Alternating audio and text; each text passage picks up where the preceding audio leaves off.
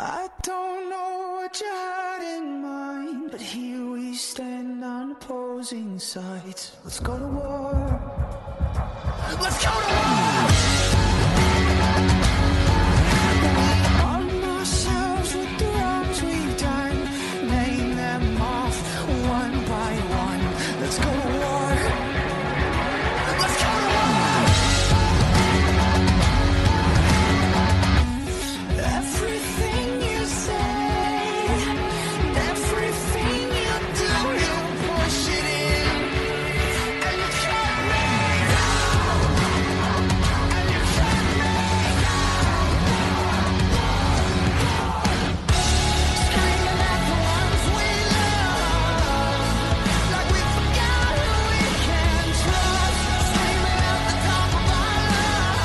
Welcome to Talking Giants, presented by SeatGeek. I'm your host, Bobby Skinner, here with my co-host, Justin Pennick, and we got ourselves a Vikings preview. A preview of a game, Justin, where the Giants could clinch a playoff spot. Ooh! If they win this game, and then the combination of the Commanders, the Seahawks, and the Lions, if two of those three lose their game, the Giants are clinching a playoff spot. So this is a very big game with 3 games left in the year. Justin, how are you feeling? Before January? Clinch a playoff spot? I knew beating the Commanders was huge for the play. I mean, everyone knew that, but I didn't realize till Monday. I was like, oh, we're in, like, we can clinch a playoff spot with a win and 2 losses this week. I mean, I think, man, just throughout the last 3 games of the season, I think if you win one game, it kind of just clinches it, even if mathematically and the 100% chance probability, blah, blah, blah. I think if you win one of these 3 games, I basically feel like it's a clinch and it's a lock. And it may just, come down to the final week of the season for that to be fully determined. The Giants essentially need to win one more game to clinch a playoff spot. But man, since I talked about it on Wednesday, the DraftKings line on this Vikings-Giants game, it has gone up to Giants +4, Vikings favored by 4, right? It was 4.5 last week with the Commanders. So even though it has swayed a little bit more towards the Vikings' favor, it's still like in your brain that doesn't make sense. It doesn't make sense that the 2-seeded Minnesota Vikings are favored by less points, even if it's just a half a point. They're favored by less points than the Giants did on the road against the Commanders. And this is a road game, obviously, for the Giants. Bobby, I'm going to save you, obviously, towards the, we have predictions towards the end of the show. I'm feeling like the Giants are going to mess around and maybe win this game. Like, why not? I hope so, man, because their offense worries me with the way the Giants' defense is right now. But we'll get into that in a second.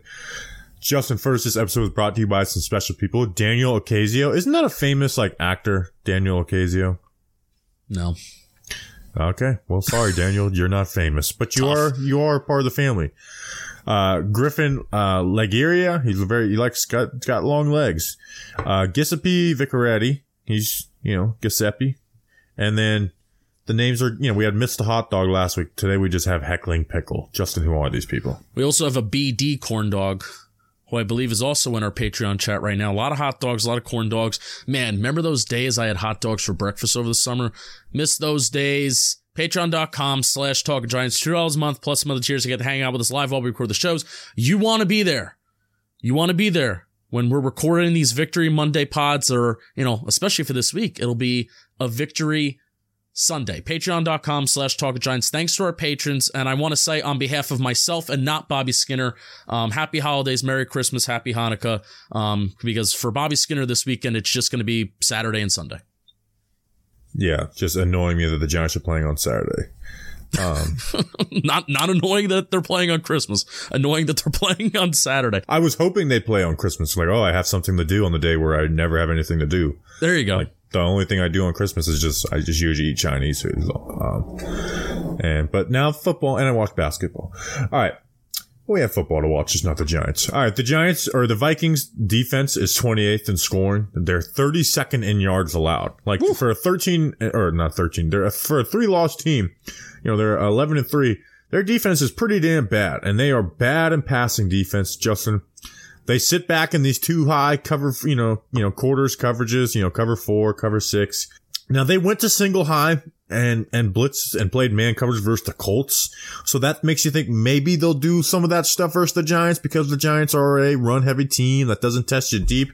But I think they're going to sit back and do what they do, which is I think the Giants should have a similar game plan versus the Commanders, but much different in a sense too.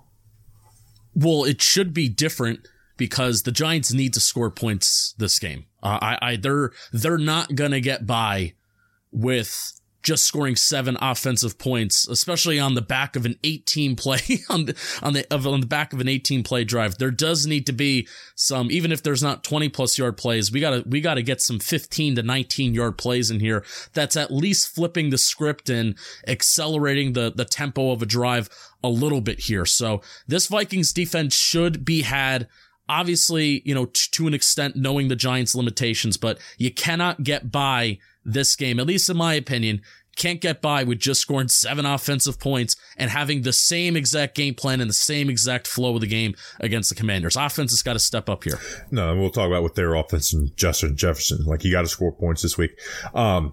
So here's where I think it should be the same. You're playing these two high coverages. They play off coverage. Well, work the quick game. Like, they should work the quick game on early downs. We saw last week on 11 out of 13 passing first downs, they ended up converting in the first downs. So work the quick game on it. And guess what? They have a guy in Zadarius Smith who can wreck your passing game.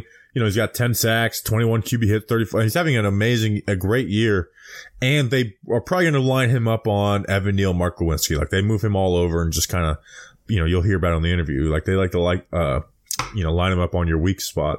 But they're only 24th in pressure. Zadarius on himself can ruin the game, but they, as a total, they're 24th in pressure. Basically, you got to test them. You got to test. And this isn't just a Vikings game plan, but, you know, they're playing in these off coverages. You have to test them. Okay. Cause you can beat these two high coverages. Okay. They are not immune, to the deep plays. And in fact, sometimes it leaves guys wide open because they have to play up when they start off playing back. So you cannot go into this game with a game plan of Daniel Jones not throwing the ball over 15 yards. I'm not saying you have to go wild, but there needs to be concerted efforts to attack downfield. How would you do that? Who would you do it with? And is it anybody? Does that involve anybody but Darius Slayton? Well, here's something, and I kind of thought about this when I was working on the film review for the Commanders game. One, yes, Darius Slayton needs to be a part of that. Absolutely. Absolutely, Darius Slayton has to be a part of it. But you know what? We've only thrown the ball 20 plus yards to Darius Slayton.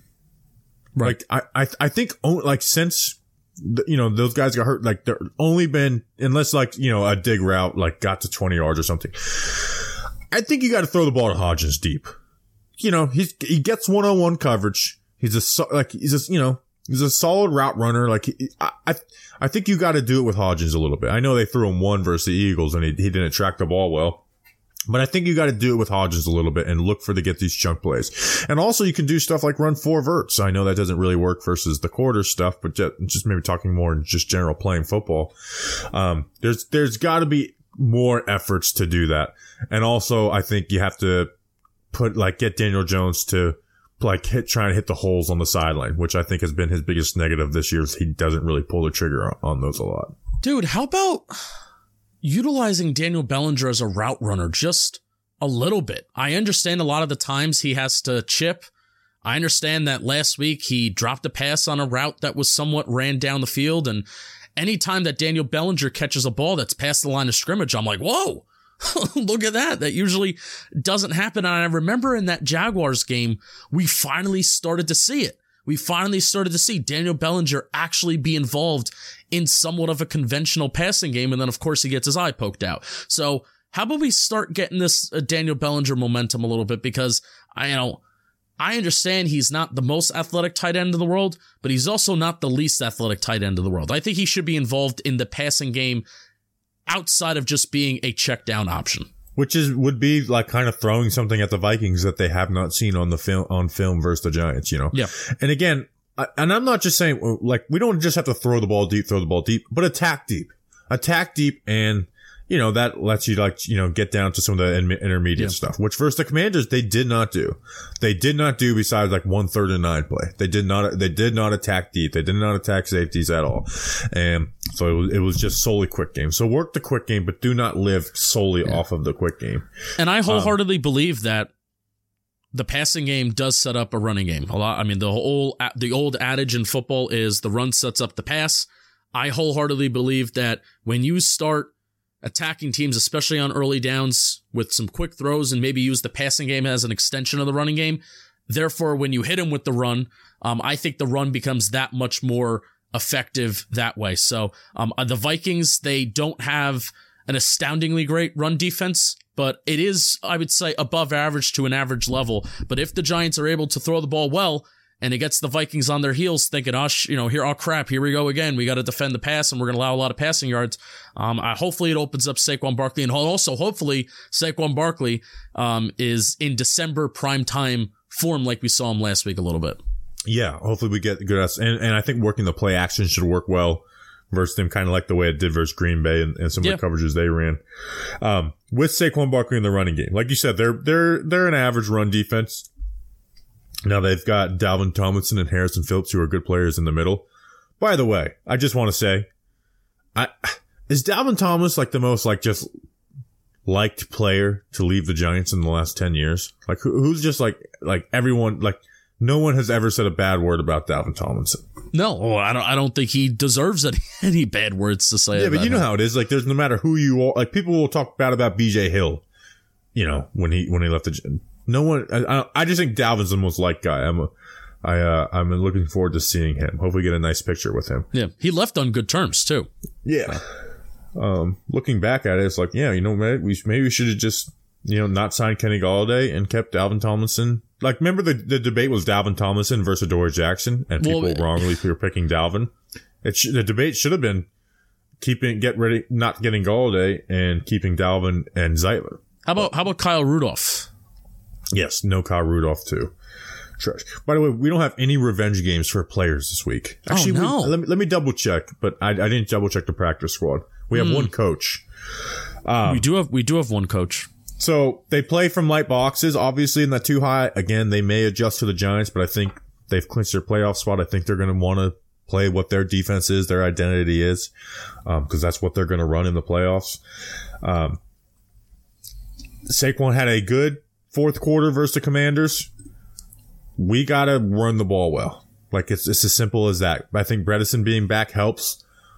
Hopefully they put Gates at center. It's not going to happen, but I just want to put that on record that they should put Gates at center before we go into this John pod. Feliciano is the third alternate for the Pro Bowl, so they're not going to put Nick Gates at center.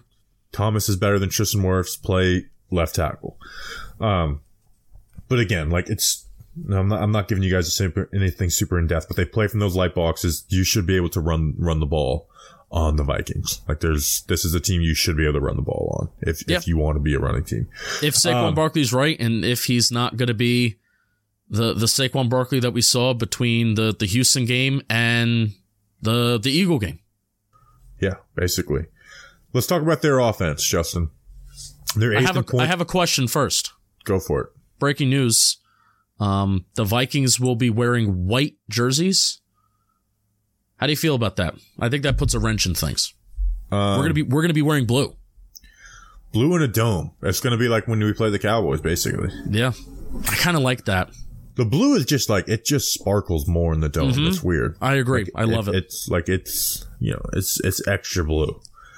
Like it's the most royal of blues when it's in the dome. They're gonna be wearing all white, so it's literally gonna look like.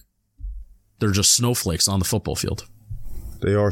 I put it on record today too. I hate the state of Minnesota. Their offense, man. It's Justin Jefferson so good. 115 yards per game, and he is the best wide receiver in the NFL. So we can sit here and talk about how to cover him, and we will. There's kind of no real answers for the guy because he does everything well. Like I think you gotta like. When he's on the sideline, you have to give him cloud coverage. Like, you have to double team him. Because if you put him in single coverage, He is just going to eat you alive on the sideline route tree. He will eat you alive on that route tree. There's no stopping him on that. But then they'll put him in the slot and he runs these choice routes. You know, he understands leverage at an elite, you know, like the best in the NFL, and he kills you in that. So there's really no way to stop him. It's just, I think you got to hope. Here's the way to stop Justin Jefferson. You got to hope. Here's the way to stop Justin Jefferson in the Vikings offense to me is force him to run longer developing routes, which is, you know, those in breakers, you know, some, you know, stuff out play action. And the Vikings interior offensive line is bad. Ed Ingram, he's really struggling as a rookie. Garrett Bradbury, he's injured. Their other guard isn't great. We need Dex and Leo to dominate. Like, I'm not going to ask Kayvon and Aziz to dominate versus O'Neal and Darisaw, but Dex and Leo, like, we can't have one of those guys dominate. Like, with this, we need to have like a Dex versus, you know, the Commanders game and a Leo versus Seahawks game in one. Yep. Because we have to dominate them up front and just create enough negative plays and hope that Kirk can't get to, like, just force them to run longer developing plays. Yeah, the Vikings, they are one of the more pass-happy teams in the NFL on early downs. You know, obviously we're advocating for the Giants to do that. The Vikings actually do that. And I was watching the a couple weeks ago after it happened, because it was just an insane game, the Vikings and the Bills game. And I noticed that too, especially on third downs. The Vikings love to run those long developing kind of comeback plays on the sideline. And Justin Jefferson, he's the best ever. Like, not best ever. He is amazing running those sideline routes. Yeah. Now, at least the nice thing about running those sideline routes is maybe you can't really you get killed with yards after the catch, because there's not a lot of field to really go with after that. But I still think Justin Jefferson's averaging like 5 yards after the catch per reception anyway. And it's not like he's just an intermediate target. Justin Jefferson's very, very good. He accounts for 41% of the team's percentage of air yards, and I think it's like 45% of the team's completed air yards. He basically is 50% one man, 50% of the Minnesota Vikings passing offense, and they do like to throw the ball a decent amount too. But something that they're not doing very well this year is running the ball. No, and luckily for the Giants that they only run zone, because that's when the Giants have had even some bit of success stopping the run has been versus zone teams. And the Vikings, that's what they run with Dalvin Cook. They do have success when they run off Christian Darrisaw on the left side. So, like, that's got to be a focus in this game, is making sure we got the strong side over there. We, like I said, with the pass rush, like, I really think a lot of the weight of this game defensively lies on Dexter Lawrence and Leonard Williams, because those guys can dominate on the inside and, you know, stop them from working their double teams. Like, we need those guys to murder them on the inside this week for us to have a shot. But it also, when you play zone, it's just our linebackers suck, but when they play versus a zone team, it's a lot easier reads. When teams are running counter and trap, like, that's when the linebackers are at their absolute worst. Yeah, Dalvin Cook is not having a good year. Like, really, he's been, you know, according, you know, with some of the advanced metrics that I look at, he's been one of the worst backs in the league. I know he has a lot of yards.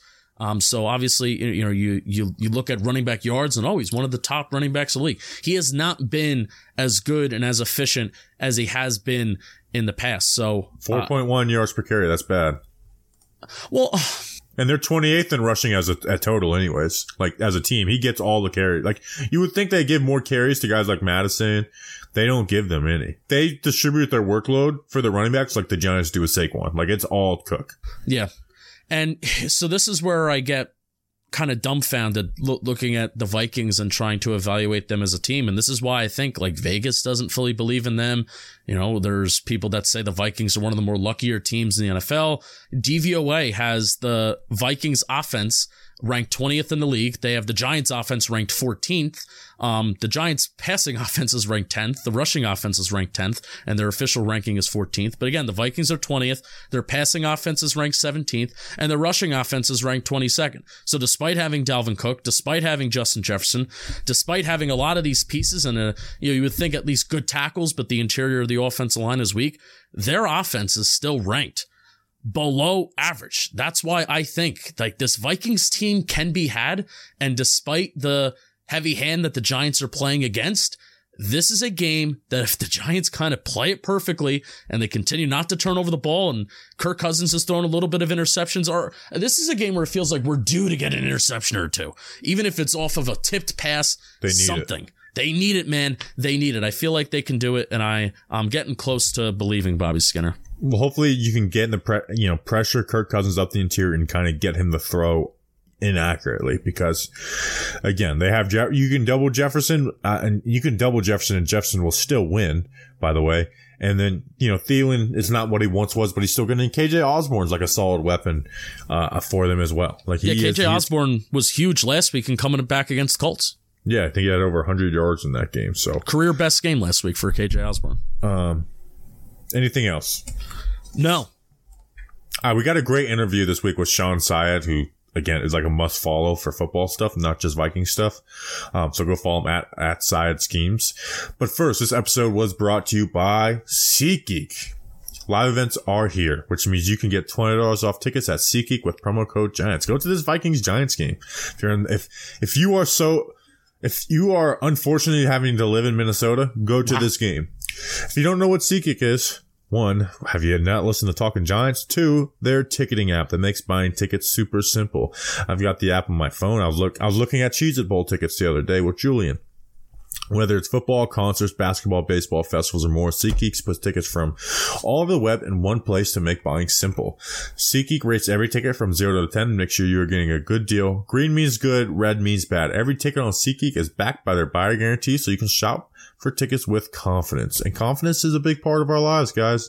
Don't worry, we've got the hookup. Use code GIANTS for $20 off tickets at SeatGeek. That's $20 off your first purchase with promo code GIANTS. Make sure you click the link in the description to download the app. And here's Sean Syed. Come on, pay attention in there. Let's go. We got a beautiful day. Work. Play fast. Play fast. Whoa. All right, we now welcome onto the program. He covers the Vikings for SB Nation and Daily Norseman, Sean Syed at Syed Schemes. Sean, it's good to get you on the show. We've kind of been in contact for a little over a year. You've been like a lifesaver for me with some film stuff last year when it got pretty brutal, and then now I have like notifications on because I like seeing all your scheme stuff that you post. How you doing, man?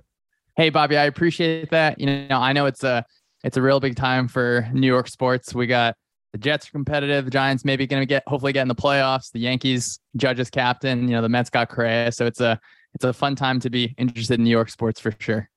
Yeah, it's been good. And the Vikings, you've been covering them for what, a year now? This is my first year doing it. So, 2 teams with first year head coaches, over exceeding expectations. Vikings are what, 3 losses to the Giants.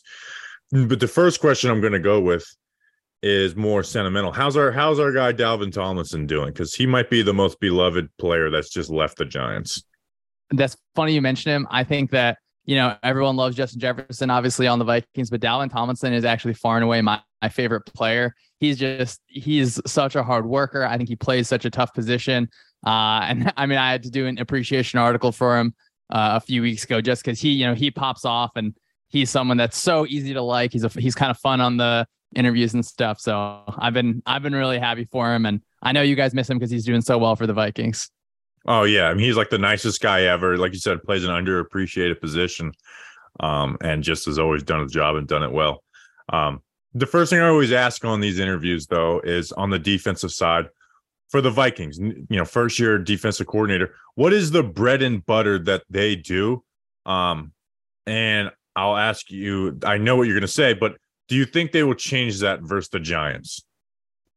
Yeah, that's a great question. Ed Donatel is their first-year coordinator, comes from that kind of popular Vic Fangio tree. They want to play light boxes, right? They don't want to commit too many bodies to stop the run. You're going to see those 4 down linemen with 2 good edge rushers, and they're going to stay in too high for pretty much most of that game. They're going to work their safeties in different ways, but really kind of playing quarter, half, quarter, different kind of techniques in that way to be able to force the offense to take long drives, right? The defense wants to force the offense to take another snap, check it down, make you churn out play after play with the assumption that eventually you'll probably make a mistake, or maybe a misassignment here or there can cause an issue.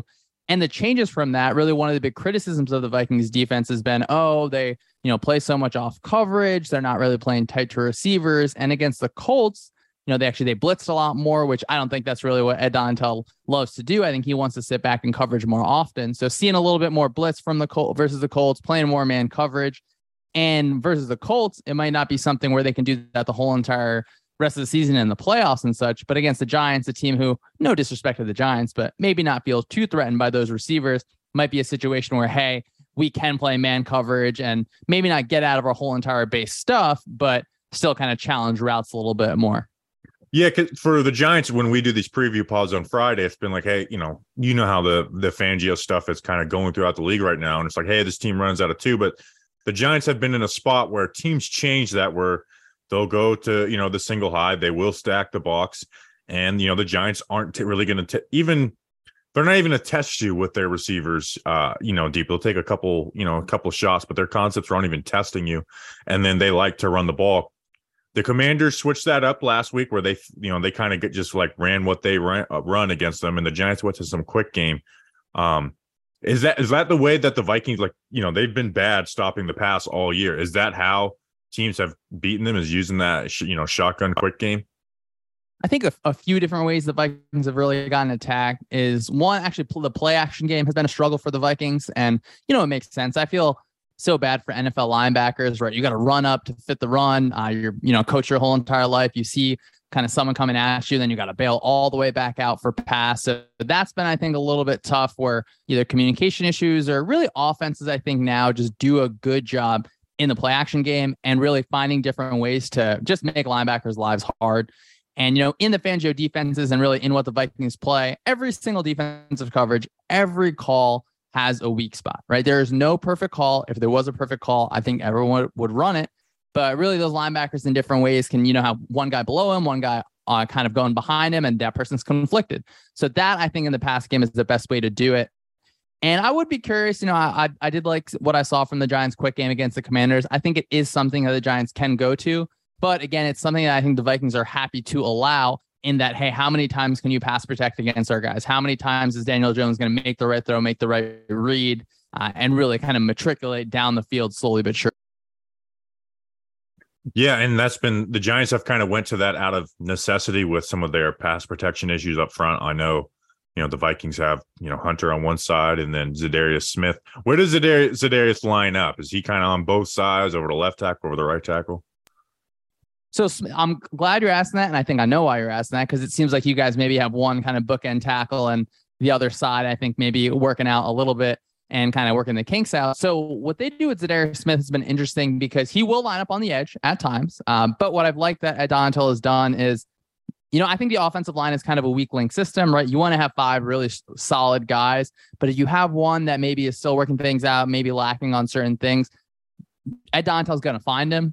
So I would expect, if you think your right guard maybe isn't the best pass protector, that's where Zadarius Smith will end up getting lined up. And it seems like Smith does like rushing from the inside as well as the outside. So I would anticipate seeing a little bit of Zadarius Smith on the inside as well, and not just kind of over that right tackle. Okay, that's interesting, because the Giants have had, really bad issues protecting on the inside. Bredesen, they returned from the left guard, but Glowinski at right tackle, and then Evan Neal's gone through he's had two of his worst games these past 2 weeks playing that. Now the Giants ran the ball very successfully as the start of the season, and then you want to look at it when you look at the rush totals per game, because Daniel Jones adds to it, but they've been a bad handoff team for about a month and a half now. And one of the reasons I think that is, one, teams are stacking the box, but two, they're getting run blitz like crazy. Is that something that the Vikings have done versus like for example, the Colts, who could be a run-heavy team? So the Vikings did it a little bit. It seemed like it was a little bit out of necessity, because obviously we saw, the biggest comeback in NFL history. And I think the Vikings were really trying to speed up the Colts offense and try and force some of those fumbles that looked like they were returned for touchdowns, but weren't called touchdowns. So I wouldn't anticipate seeing tons of run blitzes, especially because I think the Vikings trust those interior run defenders, like our favorite player, Dalvin Tomlinson, and they do a good job kind of eating those blocks up inside. But it's definitely a place where I would certainly expect Saquon Barkley is going to get the ball, especially, if the whole entire offense is built out of him. It's not like they're going to just go away from him. But that inside, I think, is a little bit more difficult to run against on those Vikings for sure. Yeah, and that's kind of been the Giants' issues. It's on the interior. Switching over to the offense, Giants are worse in rush DRs per carry. So, you know, Tuesday morning we think about the Vikings and think about how good the Vikings run game has been with Dalvin Cook. And then you look at it and they've had issues this year. What has stopped them from doing it? Like, have they changed away from the zone running team that they were? Like, what's been the, you know, why hasn't Cook been able to get established and get going this year?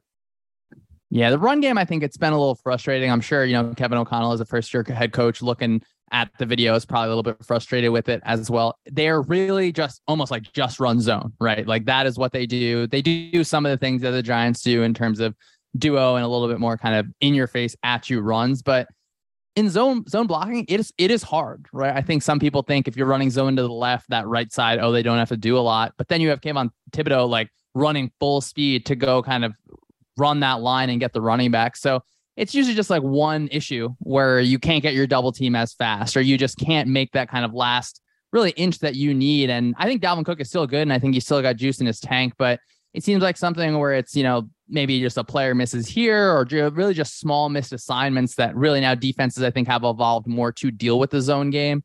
Where I think that if anyone's watched the last two Commanders games, just how many times they've run counter, and that's not really something the Vikings do. So I think it's going to be a different look for Giants fans, you know, seeing a team run just more zone, just really over and over. And sometimes it feels like the Vikings are almost wasting downs by doing that based on those other threats on the team. It'd be interesting to see, because even the Commanders, like they ran a lot more of, like you said, the counter stuff, because the Giants, when they play as a zone team, like, you know, the Tennessee Titans week 1, Derrick Henry, and even the Seahawks and Kenneth Walker, they play fairly well, you know, because they like to stack the ball. I don't think those, well, I don't know. We'll talk about that in a second. I don't know if they'll stack the box versus the Vikings, but when they're just playing that zone, they've been fine. But when they play counters and gaps, I mean, it's some of the worst run defense I've seen, you know, covering the Giants in 4 years. Part of that is just the linebacker play is horrendous. The other part is, you know, you have two great D linemen in Dex and Leo, and then teams have just kind of been running at when they're in those three D lineman sets, they'll run at the third one and then pull towards them. So it'll be interesting to see if they can kind of get Dalvin, get negative plays, because that's kind of what the Giants defense is built on right now, because they're not talented. It's just creating enough negative plays to get teams off the field, even though they're not going to be better than you across the line. I think that's such a smart way to play defense, right? If you recognize, hey, you know, we're not the most talented team in the world, and I think that's okay. Leaning into that kind of volatility and saying, you know what, we have to make a play, right? We're going to try and do something more fun. We're going to hire Wink. We're going to really be kind of attacking offenses and just make one or two enough turnovers, kind of fight back on third down and win enough to really give our offense a fighting chance. Well, and with that, now we're playing a Vikings passing game where, I mean, Justin Jefferson is the best wide receiver in the league. You know, he's averaging what, like 128 yards per game. The Giants, they don't have any corners. You know, their starting corners were not on the roster when 53-man cutdowns happened after Adoree' Jackson got injured. They've lived out of, you know, single high, cover 1, cover 3. The past couple weeks, though, especially the Commanders games, they kind of transitioned to some too high coverages. You know, the most they ran in the season versus a receiving core that's not the Vikings, but like diverse and good in the Commanders with Terry, Dotson, and Curtis Samuel. But still running their blitzes and stuff on third down. Is that something that Kirk's had trouble with? Is, you know, those kind of those exotic pressures that Wink Martindale will send? Yeah, I think that's really going to be something that could be a big thing to worry about on the Vikings end, especially the way that the Giants send pressure, the way they kind of do that kind of fun stuff inside, where the Vikings, their center is out again. So we have a backup guy at center, right? And if you think there might be a weak link on the Vikings offensive line, okay, maybe it's that right guard spot where he's kind of figuring things out. So I think that's something where the Giants should actually lean into that and say, hey, we are going to send pressure because we can speed you up. Now, I do think Cousins has played pretty decent under pressure, but again, you know, you get a hit early on in the game. I think things do add up eventually, and enough third down misses where, especially early on versus the Eagles for the Vikings game, you know, one bad throw kind of snow piles on and on and on. But I do like that the Vikings are facing the Giants later in the season. Kevin O'Connell has seen so many different pressures, I think, at this point, where it feels like, hey, we bought TJ Hawkinson into the room. And a lot of that is because we can, you know, if you're going to blitz and send a lot of resources to Justin Jefferson, there's still going to be ways for the Vikings to kind of win those matchups one-on-one. Yeah, it's going to be interesting because Wink Martindale's kind of known for not wanting to bracket receivers, but when you have Adoree' Jackson out, And facing Justin Jefferson, I do think there'll be some adjustment. I mean, his coverage usage was the most diverse of the season last week, where, you know, at every single one in the book, I think he used like at a maximum of 6 times, a minimum of 4 times.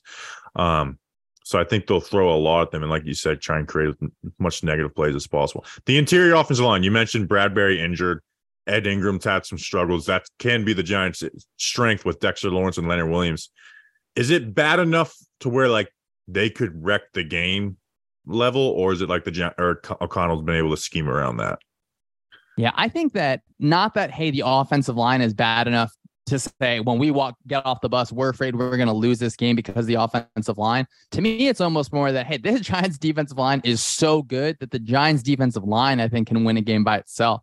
In that Sunday night game versus the Commanders, I mean, hey, you get a strip sack touchdown, that swings the entire game. And obviously in the NFL, when margins are so slim, I think that's something that the Giants can take advantage of. So not that the Vikings offensive line is just this kind of, you know, holding the red flag in front of a bull or anything like that, but really more of a compliment to that Giants defensive line, where the Vikings offense, they just ran 93 offensive plays last week, right? You know, off an emotional high. They just had to pass protect for so long. And where I do think things are more coming together, it's still a place where I would certainly say it's a plus matchup for the Giants on that defensive end. Sean, I appreciate you coming on. So usually we tell people to follow our guests, and it's like, well, they only post about the Titans, so they're not a great follow. You're a great follow if you're just a football fan and X's and O's fan, which most of our people are. Where can people follow your work?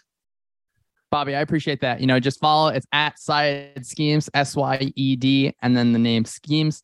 Yeah, you're right. I just love football. It's really, really hard not to love. You know, it's so funny. Last week we had that Bills game in that snow. You know, it's hard not to be romantic about football. I don't love the cold, but yeah, come follow along through the rest of the season as it gets a little colder. I just love breaking down football stuff, and we'd love to hear from everyone about it.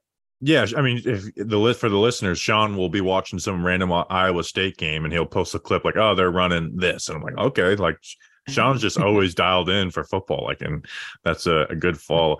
Before we go, what do you think about playing on Saturday? Would you rather than held it off for Sunday, or you like the way they did it? That's a good question. So the Vikings have had such a weird schedule. They had the London game, you know, it was like 5 games in 28 days or something like that. I will say I do like having football on every day, you know, so it's just nice to have. I was just talking to some buddies and saying, you know, I'm getting kind of tired. It's the end of the season. How many crazy roller coaster games are we going to have? And then, you know, they respond right back like, look, we don't have that many weeks of this left. So let's spread it out as much as possible. You know, God bless my wife for just being patient with me and letting me watch the games as much as I need. So I'm good with it. Kind of more games on different days. And as long as, you know, the Vikings get rest up from their last Saturday, they get that extra day of rest kind of going the week forward, and they get ramped up for the postseason. So I'm looking forward to it for sure. Yeah. And you're coming off the high of the biggest comeback victory ever you got to cover, which is funny because, you know, the Giants have had a good year. But I remember at halftime of that game, like, I'm thinking, like, the Colts aren't a good team. I'm like, man, when's the last time it could be halftime. And I'm like, I know almost for sure my team's going to win. And then, an hour later, it's the biggest comeback victory of all time. So, Sean, appreciate you. Hopefully we get to talk soon, and everyone go follow him, and we'll we're thankful for you, man. Thanks so much, Bob. I really appreciate it. Hey, Shula, you better hope I never get back in there. I will kick your Hey, baby, let's go out there like a bunch of crazy dogs and have some fun. All right, thanks, Sean, for coming on the show. Make sure to go give him a follow. Now we bring on to the program our weatherman, Danny King. Danny, I know it's very domey out there this weekend, but what's the weather like in Minnesota? God, it would have been fantastic if they were playing outdoors, because obviously, this camera angle's weird. There we go, fix it. It's supposed to be like a flash freeze warning, that's what they're calling it, and with this storm. At kickoff Sunday, I hit the wrong app. At kickoff Sunday, it's going to be 2 degrees below zero. That's just the regular temperature. That feels like it's going to be 23 degrees below zero with 17-mile-per-hour winds. God, dude, this segment is just like, I'm so glad I don't live in Minnesota anymore. Literally, the high on Saturday is going to be 2 degrees. 2 degrees. That's the highest we'll get outside the stadium. Like, that's going to be the coldest we get probably for this winter for us. It's a low of 32, high of 50. God, oh, wait, the iguanas are going to be falling from the trees. Yes, yes, very much so. It's going to be all frozen. Let's go. And the iguanas have been slowly, like, working their way up a little more north, too, so. Oh, so there's going to be so many iguanas. I'm looking forward to those videos.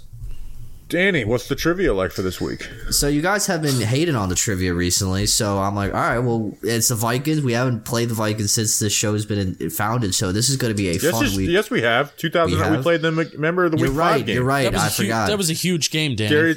I think that was the most deep throws Daniel Jones ever had in a game was that game. Darius Slayton touchdown. I wasn't able to watch that game. I had to go to some dumb confirmation, so that's why I don't remember that. But That's besides the point.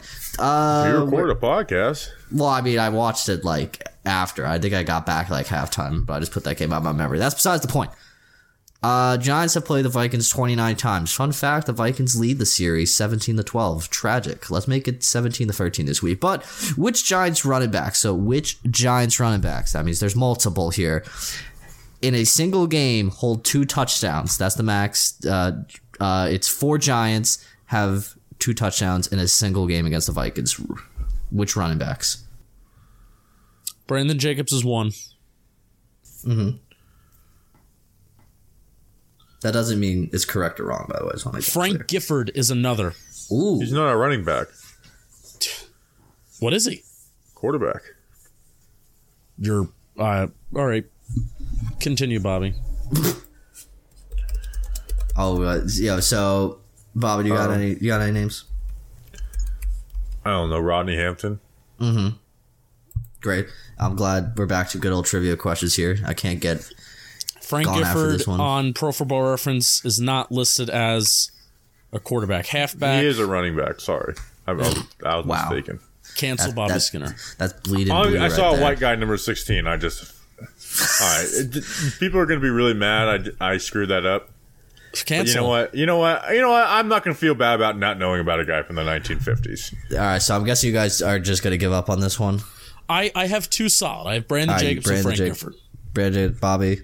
I'm going to say Rodney Hampton and Ron Dane. Screw it. That is not true. That's all. None of those were correct. Not a single one. First was Otis Anderson, week 14, 1990. I almost said him too. Tiki Barber, week 8, 2004. I almost said Tiki too. Curveball, Mike Cloud in the same game, week 8, 2004, had 2 rushing touchdowns that day. Mike Cloud? Yeah, Mike Cloud. And then the fourth one was just for fun because I know you guys would never get this. Steve Furlow, week 4, 1965. Wow. That was a good one, Danny. There we go. You see, I thought it was quality. We're back. We had 2 rough weeks. We're back, though. We're back on track. Mike Cloud? Yep, Mike Cloud. I remember I was thinking Mike Hunt, but he didn't make it. All right, let's do fantasy. Justin, you have the first pick this week, but you are not in first place. After a 40-point outing, you are 2.9 points off the lead. Danny, you're falling behind. You're 75 points back. You'll be picking second, and then I am in first place, but we'll be picking third. I've got a 2.9-point lead. So I've lost the last couple of weeks, which means I'm due for a big win this week. Justin, who's the first pick? I would go with curveball here and like Adam Thielen. Like, you never know. Yeah, I would go Dalvin Cook, really. Yeah, I mean, I'm even thinking about Kenny Galladay, revenge game. Ooh, right shout out. He never played for the Vikings, but great call. No, I'm gonna go with the man who I share a first name with, and that is Justin Jefferson. I was trying to think of some other Justins on the team, but I can't. Can't. Yeah, I mean, it's the most obvious pick of all time. All right, Danny, this is where it's tough. Who's your second pick? I just had music blaring from my headphones. That scared the crap out of me. But my second pick, Justin took Justin Jefferson, of course. It's going to be Saquon. Dalvin Cook ain't really Dalvin Cook in it. And you guys have talked about the Vikings' run game. And they're off the line. And the way the Giants play the run zone gives them their best chance. Saquon had a good week. Maybe he could get a touchdown here this week. Saquon last week was more of the Saquon we were enjoying. Still, nothing crazy, but we were enjoying him a little more. So I'm going to take Saquon this week. Okay, I'm taking Dalvin Cook, obviously. They're starting running back. Now, here's where it's like there's like literally 5-6 different guys you could take here. Like, you can go with the Giants. Well, any of their receivers, I think, would be a decent bet here. And then because Thielen and Osborne, Like, one will have a good game, great game. The other will not do so much. You know, I'm going to believe in the Giants. I'm going to go Darius Slayton. He didn't have a great game. Whoa. Last week. I'm going to go Darius Slayton this week. We need Darius Slayton this week, so I'm going to go Darius Slayton. I'm going Giants instead of trying to pick between two players. All right, Danny, who's your second pick? Yeah, I mean, this, you said it. This is where it doesn't get fun. Well, it gets fun, but like it's much more challenging because Adam Thielen, like you said, you could have great weeks, you could have bad weeks. KJ Osborne came back and kind of really dominated. I'm going to have to go with the guy that's more experienced. That's just going to be Adam Thielen. I'm an Adam Thielen stan. I love him. He's on my fantasy team every single year. I ride or die with that man, even though he cost me games majority of weeks. That's besides the point. Give me Adam Thielen. Adam Thielen. He's feeling good. Justin, you have back-to-back picks. I have back-to-back picks. So for the sake of narrative, I will be taking Richie James first, and then I will be following that up with a little bit of KJ Osborne. Slot City. Slot City here. Even though the Vikings really move all their guys around inside and out, but KJ Osborne is mostly in the slot. Yeah, Richie James, I mean, he's the Giants. Like, he gets the most catches every week, essentially, for the Giants. Yeah. All right, Danny, who's your third pick? I was going to go Richie if he was here, but I'm going to be going Isaiah Hodgins. I mean, they targeted Isaiah Hodgins in a big spot last week. Maybe Isaiah Hodgins will get a touchdown this week. You know, that's wishful thinking. But, yeah, give me Isaiah Hodgins. All right, I'm going to go do TJ Hawkinson. He was in play for me with the last pick I had. And then, so we've taken all three of the Vikings receivers, their running back, their tight end, all the receivers and running backs for the Giants. So I'm just going to go process elimination. I'm going to go Daniel Bellinger. I mean, he's the only starter that's out there left. Daniel Bellinger. Danny, your last pick. You know, it's always fun at this point in the draft when I'm just looking for anyone that would make sense. Let's see. What did No, I'm not going to take it. There's a first-timer out there who I feel like should get a shot. A first-timer out there. Interesting. Because I truly don't know. I'm looking at what's this guy done recently. You know what? I'm going to take... For fun, because I'm so screwed in this draft. I'm going to take Nick Vannett. There we go. First time being picked in the fantasy draft. Congratulations, Nick Vannett. You have officially been added to the Giants roster when you get picked on the fantasy draft. Congratulations, Nick. Justin, final pick. Oh, God.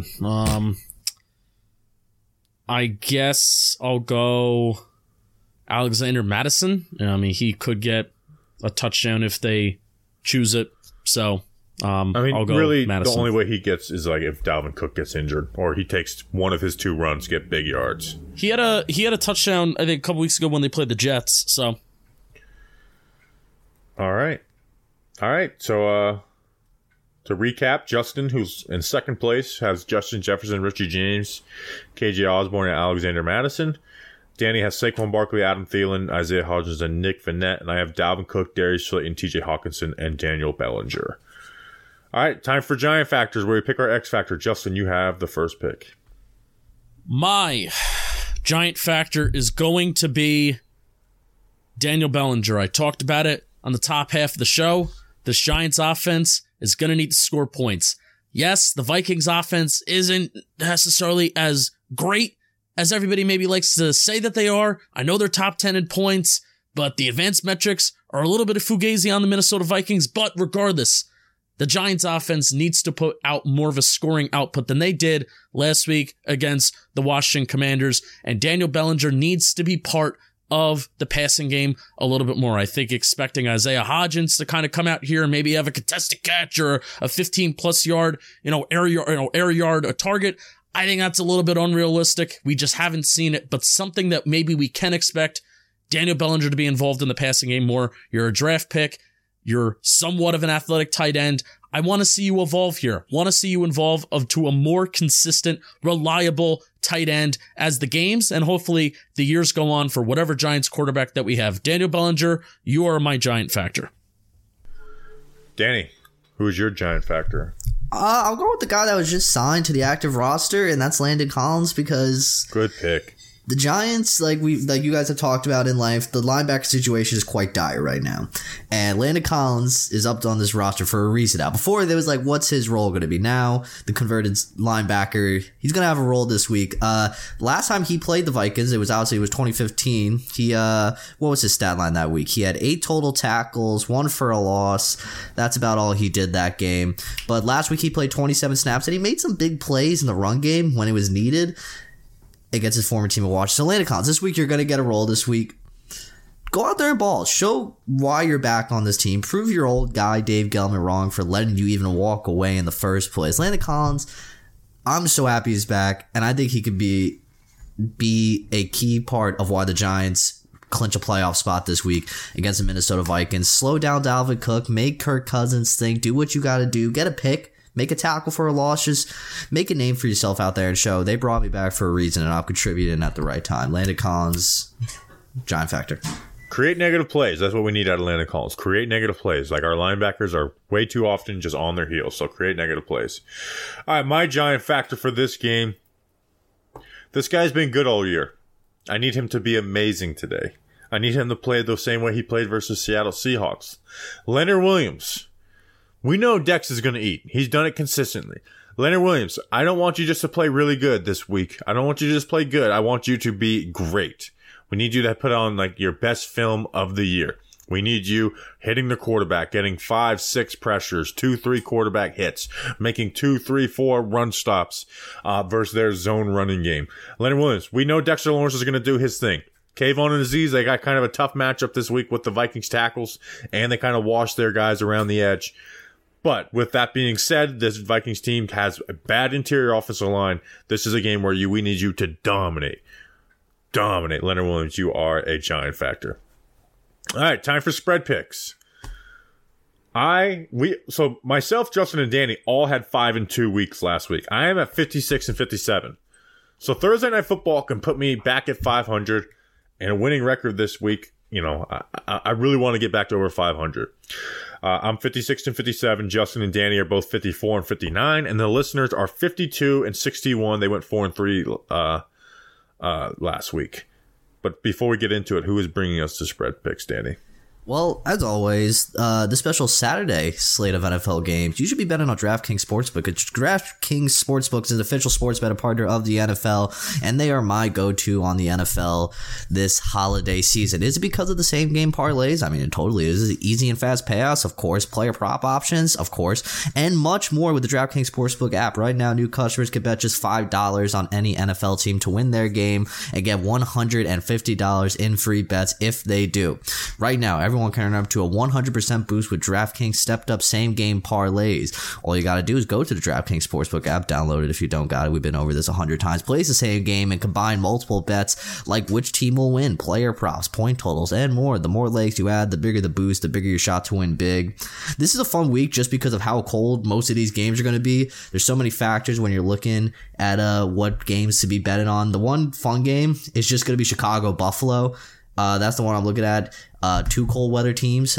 Bills 8-point favorites.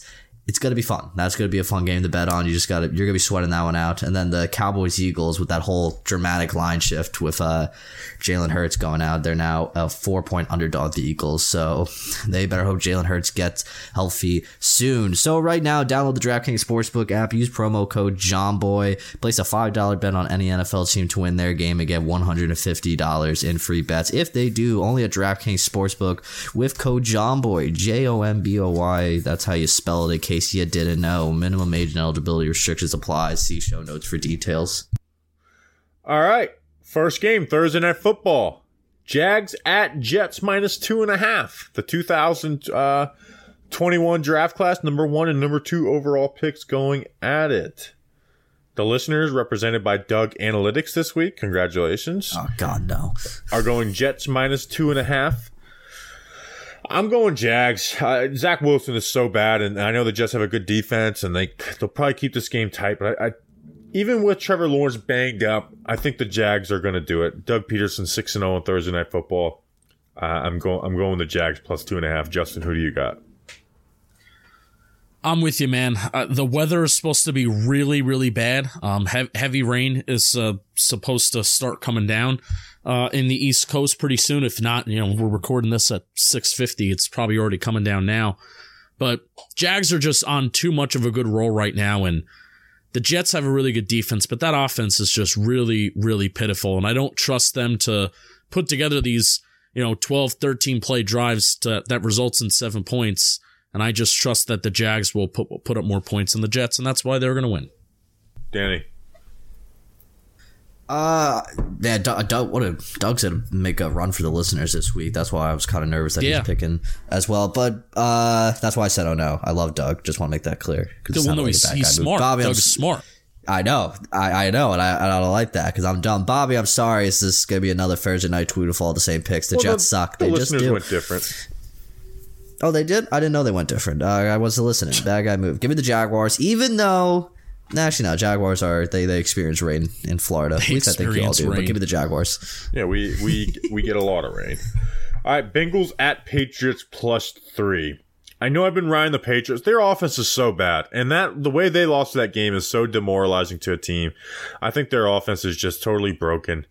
I'm going Joe Burrow. Bengals -3. The listeners are agreeing. Danny, who do you got?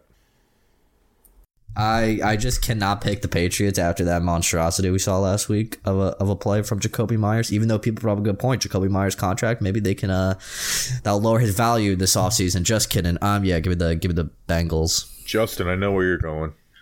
Yeah, I'm going with the Bengals, man, because I have Joe Burrow in fantasy playoff semifinal. I have Jamar Chase. I have that beautiful, awesome stack. Tough matchup against our Joe Judge's Patriots, but I need those guys to show out, so give me the Bengals here. Seahawks at Chiefs -10. Seahawks battling to get into the playoffs. Chiefs battling to, you know, get the one seed from the Bills. This is a big spread for the Chiefs coming off of an overtime win versus the Texans. Danny, who do you got? Yeah, I mean, we're rooting for the Chiefs hard this week. They lose and the Giants win. The Seahawks lose and the Giants win. Playoff spot. But I agree with you. The spread is way too big because the Chiefs almost lost to the Texans. And the Seahawks, they're bad right now. They're not as good as they were. But I think 10 points is a little too much. So give me the Seahawks. Well, myself and the listeners are actually going to go Chiefs -10. Justin, who are you going with? I'm also going Chiefs -10. Whoa. Justin, me and Justin in big ol' agree city right now. Lions at Panthers +2.5. This is one of those spreads that weirds you out, but then it ends up being wrong. Here's the thing is the Lions are just too well motivated to be caught in a trap game, and it means so much for them that there's no way for me they don't cover. Like, I'd be shocked if they don't cover this. I'm going Lions -2.5. Danny, or Justin, who do you got? This is a heart pick. We need the Lions to lose. Panthers, cover. Wow, you agree with Doug Analytics and the listeners. Danny, who do you got? You know, like Bobby said, the Lions are riding too high right now. They're 10-4 against the spread compared to the Panthers 7-7. Look, I mean, I know the Panthers are playing hard for Steve Wilkes, but Lions are just biting kneecaps right now. So give me Dan Campbell and the Lions, as much as I would prefer them to lose. I actually watched the first episode of Hard Knocks this week, and I'm like, oh man, I would love this show. I just never gave it a chance. Which one? The Lions training camp version? The Lions one. Yeah, this is why everyone loves Dan Campbell. Yeah, the Cardinals one's horrible because they're just not a good group. They're not good. I just stutter like a crazy man right there. They don't got good personalities. That's what I was trying to say. Another game that implicates with the Giants. Commanders at 49ers -7. Chase Young is returning. Justin, who do you got? 49ers -7. Danny. Commanders +7. Danny, the listeners are agreeing with you. I'm agreeing with Justin. I'm going 49ers -7. 49ers are just so good all around. The Commanders just scored 12 points against the Giants with Fabian Moreau, Darnay Holmes, and Nick McLeod as their corners. The 49ers are the best defense in football. Bro, I loved making fun of Taylor Heineke that last week when he was like acting all tough. I was like, bro, what are you doing? You're nothing special here. Please calm down. The Gardner Minshew Eagles at the Cowboys -5.5. Obviously, the Eagles are the better team, but the Jalen Hurts news changes this line big time. But Gardner Minshew might be the best backup quarterback in the NFL. The Eagles' offensive line is so good. The receiver group is so good. The Cowboys, I'm telling you, the choke is starting. It happened versus the Jaguars last week. I am going Eagles plus 5.5. This was maybe the easiest one of the week for me. No way the Cowboys cover this. Justin. Yeah, I'm gonna agree with you. Eagles cover, yes. Danny. Yeah, like you said, the Cowboys, they always start to choke, and that was a bad loss last week with Mike McCarthy's great clock management there at the end for the Cowboys. I will take the Eagles as well, even though they are minus Jalen Hurts, because I do like Gardner Minshew. It's a clean sweep. We're all going Eagles. What do you guys think with Gardner Minshew on the persona he plays up? He quoted Dinner for Schmucks today. It's like people said, to Van Gogh, you don't have an ear, you can't be a good painter. And he said, I can't hear you, which is definitely a hilarious line. But it's like, do you want your quarterbacks? I don't know. Sometimes I'm like, I don't know. Do you guys like it for Gardner Minshew or not? I mean, I like it. I like Gardner Minshew's personality. I think he's just a fun, cool guy. And he just, for some reason, fits the Nick's Sirianni vibes. I don't know why. He just screams like that guy's backup. Yeah, I don't know what to think about him. Like, I can't tell if I love him or hate him. He's a character. I feel like he's isn't he a Pat McAfee guy? I don't know. I feel like he would be a Pat McAfee guy. Well, remember when he beat the Jets last year? Like, he was just like aggressively hugging his dad, like violently hugging his dad. Gardner Minshew. What year does Gardner Minshew leave the NFL? Oh God, what? How old is he? 2029. He's 29. 2029. Oh, he's 26 years old. So that would mean he plays until. Well, he's going to re-sign with the Eagles this offseason. I would give him 2031. 2031. I'm going to say 2034. I think he plays till he's like 38. I really do. He's the best backup QB in the league right now. I guess if you don't play and your body doesn't take those hits, then just stay there till you're 40. Yeah, and he's never going to I think he's got a Ryan Fitzpatrick career ahead of him. That's a good shout. Packers at Dolphins minus 3.5. I'm going Dolphins. I know that they've lost some games in a row. They've lost to some good teams, but they got to get back on track versus Packers defense. I'm going Dolphins minus 3.5. Listeners are going Packers. Justin, who are you going? I'm going Pack. There we go. Danny, how about you? Yeah, I got to go with the Dolphins. The Packers are Dolphins are a better team, and I think they're a better team at home anyway.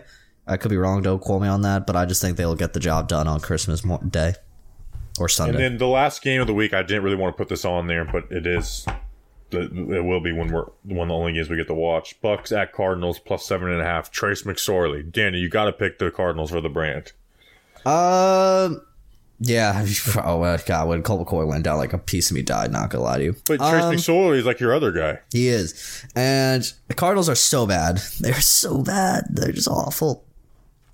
But, let's have fun with it. Let's take the Cardinals. I don't think that – no, they'll lose by a touchdown. But I'm just going to take the Cardinals anyway. They could lose by a touchdown and still cover. Listeners are agreeing with you. I'm going Bucks. Brady, figure it out, man. Figure it out as you get into the playoffs. Justin, who do you got? I'm also going Bucks. This could be a 13-3 game, and we're good. What an awful slate for just an average Sunday for some, but for some Christmas. They should have pushed the Eagles-Cowboys game to either Sunday. Like, the fact that game is not being watched it's criminal. The biggest travesty is that we have to watch the Rams and the Broncos. I'm excited for it. Is that the Monday night game? No, that's like the in-between game of these two. Oh. Is there even a Monday night game this week? There is, yeah.